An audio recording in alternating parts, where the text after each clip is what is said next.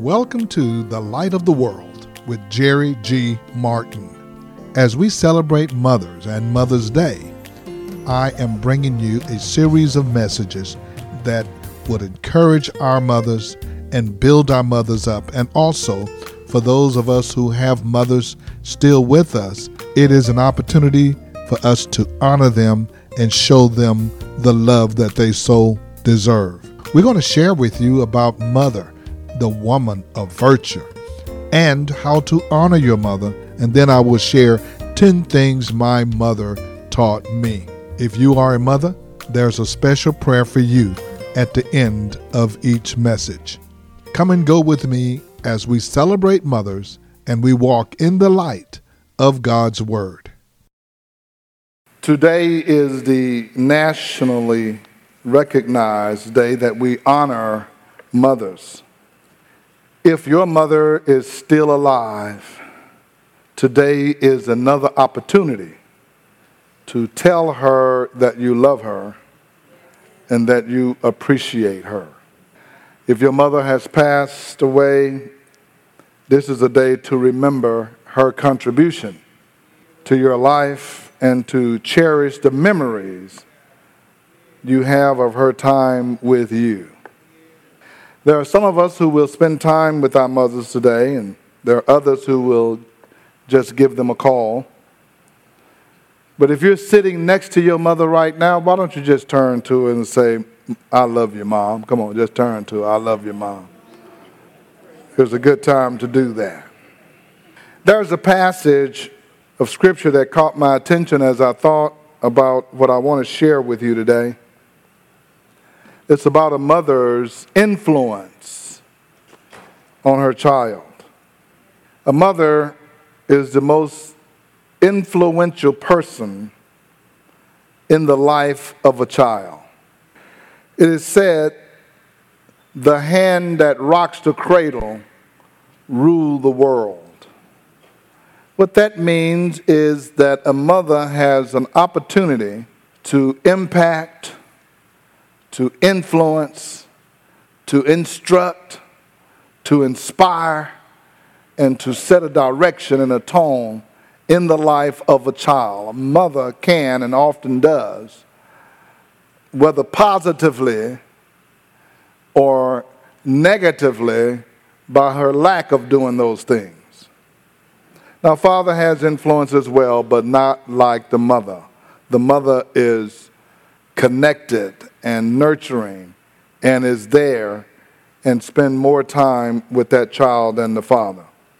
I want to look at this passage of scripture where there is a mother who is nameless but had a major influence on her son. And this is in the book of Exodus, beginning in chapter 1, verse 22. It says this Then Pharaoh gave this order to all his people Every boy that is born you must throw into the Nile, but let every girl live. Every boy who's born you want to throw into the Nile, but let every girl live. Uh, if I was speaking on Father's Day, I could use just that verse. Every boy that is born must be thrown into the Nile. That's what we're seeing today in our culture, the men are being thrown into the Nile. In chapter 2, verse 1, it says this Now a man of the house of Levi married a Levite woman. She became pregnant and gave birth to a son. When she saw that he was a fine child, she hid him for three months. But when she could hide him no longer, she got a papyrus basket for him and coated it with tar and pitch then she placed the child in it and put it among the reeds along the bank of the Nile. His sister stood at a distance to see what would happen to him. Then Pharaoh's daughter went down to the Nile to bathe, and her attendants were walking along the riverbank. She saw the basket among the reeds and sent her slave girl to get it.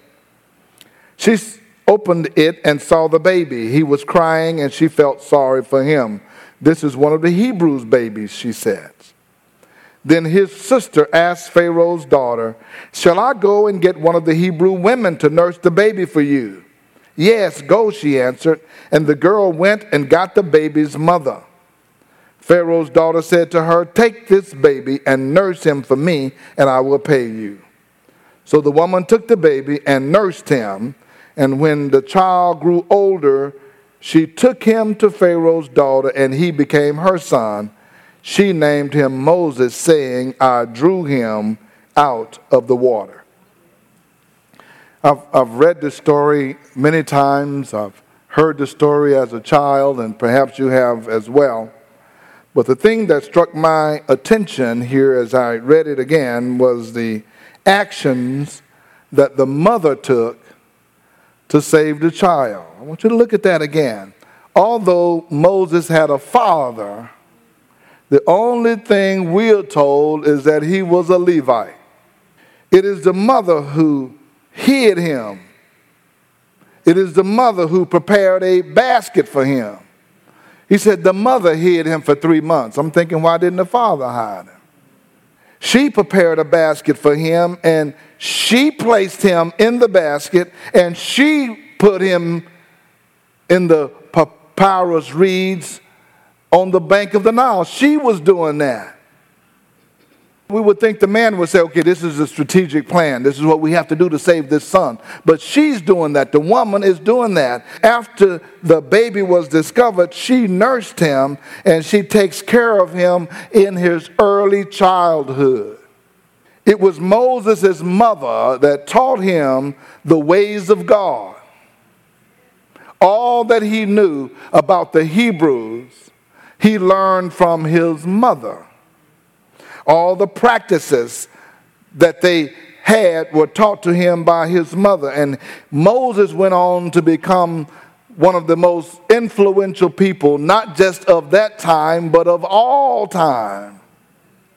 We're still living by the commandments that Moses was given by God in the mountains. Our, our system of law and jurisprudence is based on those commandments as well we're still talking about him and we're still thinking about him. So, mothers, I don't want you to underestimate your influence and what you teach your children. In fact, I want to share with you this morning some lessons I learned from my mother. I thought about that, and I want you to think about it too, whether you're a man or a woman, whether your mother is still with you or has passed on. I want you to think with me as I go through these some lessons you have learned from your mother as well. If you had to think through that, and I thought through that for some time, and I want to want to share with you these things as I go through them. Number one, as I go back to my earliest memories, these are some things I learned, not in any particular priority order, but some are, are, just in the order as I remember them from my earliest childhood. The first thing I learned is that Jesus loves me, this I know. From my earliest memory, I was taught about Jesus Christ. I don't ever have a memory of not going to church. I grew up literally in the church. I can remember being carried. You know how when you carry your kids out to the car when they're asleep? I still remember being carried out of the church house to the car. It was Jesus loves me, this I know. For the Bible tells me so. Little ones to him belong. We are weak, but he is strong. Yes, Jesus loves me. Yes, Jesus loves me. Yes, Jesus loves me, for the Bible tells me so. I still remember the song. That means I sang it more than once. She taught me that Jesus loves me. She taught me how to speak publicly. Along with my brothers, there were eight of us total. I was the fifth child, but along with my brothers, I was given a speech and a Bible verse to recite in front of the church. Very, very early, we had to get up and participate and recite My first speech was this I am small, but I can say, Christ was born on Christmas Day. and we couldn't just get up and say it. She taught us how to speak. Stand up straight, hold back your shoulders, fix your mouth, put your hands together, and say that speech with authority. When I got much, much older, I was the secretary of the Sunday school. I was about 10. and I had to read the minutes every Sunday from the Sunday school lessons. Get up in front of people and talk. Not just me, all of us, but those are things that I learned from my mother. Thirdly, that education is important. We were encouraged to do well in school. She was involved in the education. She would come to the schoolhouse. That's when you didn't want your mother to come to the school. That's when mothers would say, Don't have me to come down there. And she would say, If I come down there, it's going to be you and me, and mostly me. She stressed a college education. I was expected to go to college. I still remember her saying, Books and girls don't mix. To my sister, books and boys don't mix. Do first things first. Get your education. Get your education. Get your education. Get some sense in your head. Learn something. Don't stop where I stopped. Go further than I went. We were encouraged to learn music. We took music whether we wanted to or not. And the music teacher was mean. she was mean. She'd hit us on the hands if we didn't play right with a coat hanger. and then we had to come and we played the piano in church. We had to learn how to read music. So we didn't have a choice on whether we wanted to participate or not. Mothers, when you leave choice to your children, we're not going to do anything. The Bible says, train them up in the way that they should go. That means tell them they're going to do it or else. They told us or else when we were really, really small, when we didn't know that they couldn't kill us. But that was back in the days before CPS.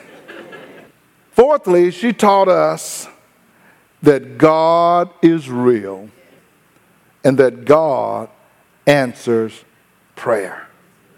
God is real. Now, you can talk about God all you want to.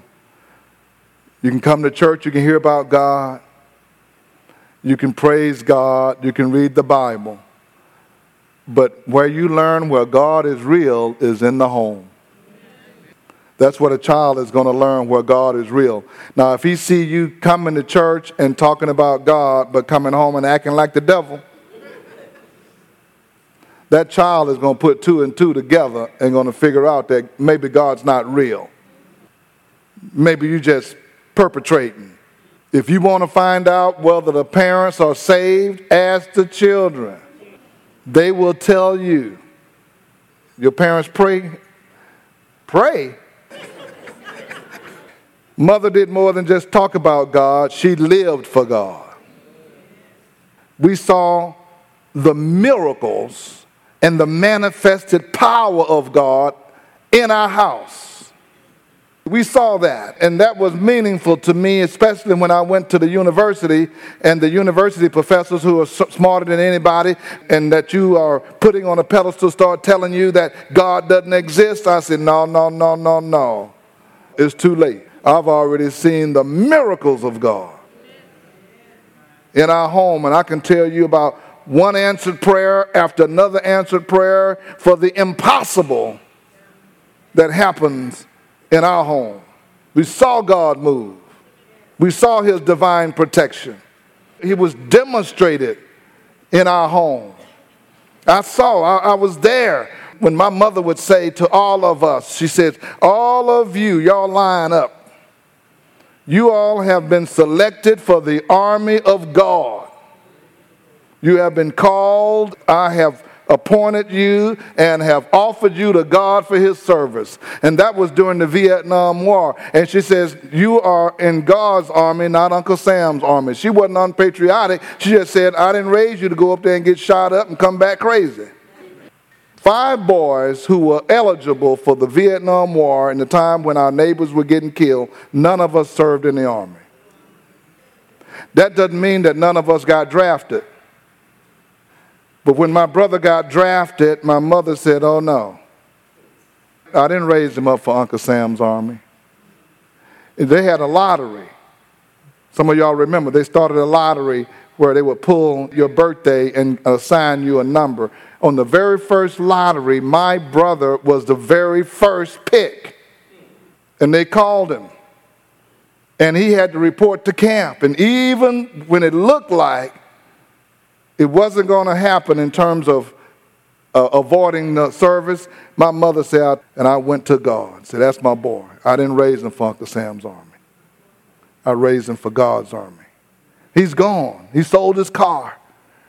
He packed up his stuff and went to camp. God, I know he's going to camp, but he's not for Uncle Sam's army. I'm coming to you. You know I have dedicated those boys for you. He's gone. A few days later, we're sitting in the den, and he comes walking down the driveway. She said, Where are you going? They told me to come on home. Why? They, they said I got a bad knee, so I started walking like it.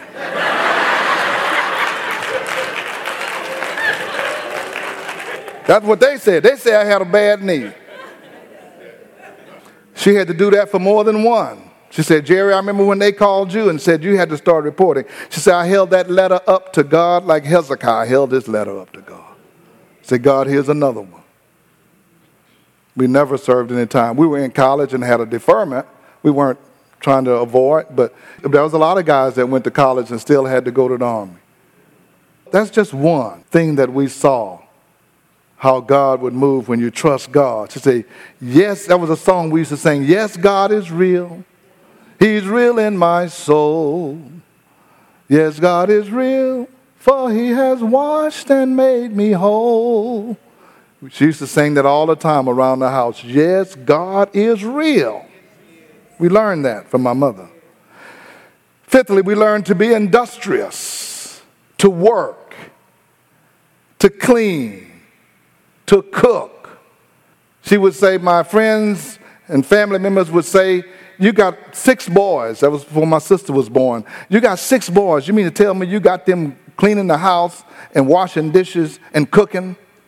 And I'm telling you, we were teenagers and preteens when we were cooking. We said, yeah, they're cooking dinner. They got to cut up that chicken. They got to cook that cornbread from scratch. They're cooking peas and greens. And we were cooking like old folks. so everybody got a job. Everybody has a job. If you're going to be around here, you work. My mother was complaining here a few weeks ago to one of my brothers who's just go on the go all the time. And she said, You need to slow down. She said, Mama, you made us work when we were so small. Now you're trying to stop us. but we worked. Everybody had a job. My earliest experience, we worked at the house so much and we had a job all day long. There was cooking, there was cleaning, there was cutting the grass, there was doing all kinds of things. And we didn't like it but it made us industrious. Our wives never have to worry about us working. My mother said, Y'all didn't like it, but I tell you what, when y'all left home, ain't nobody come back for no help.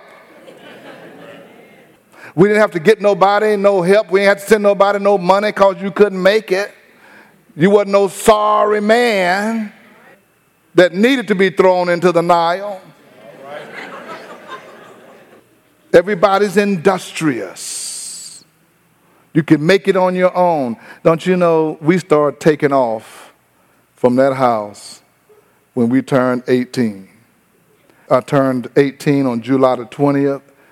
Two weeks later, I left home for good. You know, when you work them like a slave, you ain't got to worry about them leaving.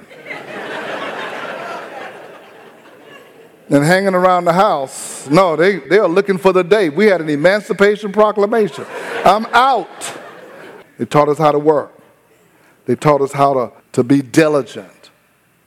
I worked on a job three years when I was in high school, the same job, working at a grocery store.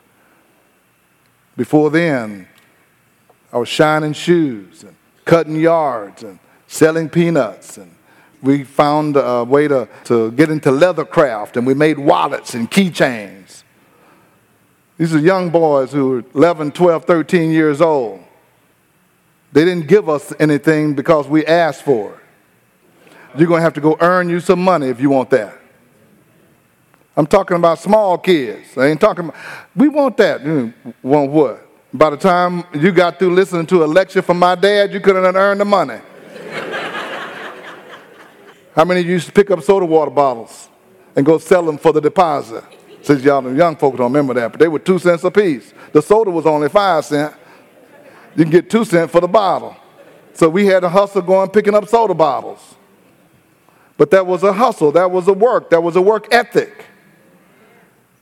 And that has been lost in our generation. We become entitled. Somebody's supposed to do something for me. You laying around waiting on somebody else to do it for you, but we were taught that you have to produce for yourself. Nobody else is going to do it for you. And even in the summertime when we were out of school and we were young, they would send us all up to the country. We thought we were going to play. but that was another time where our grandparents used all these kids in the fields and we picked peas and corn and potatoes and tomatoes and they worked us like slaves. we learned how to be industrious. Next, she told me, I learned from her that I have a special ability. In other words, she spoke into my life particularly. Each one of your children are different. It is the parent's job to have a good understanding and appreciation of who you have. And when others may be telling you that you are not too bright, it is the parent who needs to tell you that you're smart. When others may tell you you can't succeed, it is the parent who needs to tell you that you can. My mother used to tell me, she said, You have a lot of wisdom, you have a lot of understanding. I was small. She would say, You're going to be my counselor. I'm going to come to you and ask your opinion. You are my counselor. You have wisdom. You have understanding. That stuck with me. You are my counselor. Even today, I'm the one she turns to and to ask about what she should do in certain matters. This is Jerry G. Martin, and I am so thankful that God has allowed my mother to be here with me as we celebrate this Mother's Day. Perhaps your mother is no longer with you. God is still with you, and we pray that as you remember her, some of you may still be grieving and you miss your mother so dearly. I ask God's blessings and grace and favor over you during this season. There are others of you whose mothers are still with you, this is a great opportunity to give her a call or to visit her and let her know how much you love her and how much you appreciate her. If you would like to hear today's message again or in its entirety, you can hear it on our podcast, The Light of the World Daily with Jerry G. Martin. You can subscribe to the podcast where you'll get a note every time a new one is posted, and you can also share that with family and friends. Again, that's The Light of the World Daily with Jerry G. Martin. I invite you to come and join us in our services at the Light of the World. Pastor Jackie is ministering and preaching a dynamic series. We're at 16161 Old Humble Road. Again, that's 16161 Old Humble Road. Join us online at lowcf.org.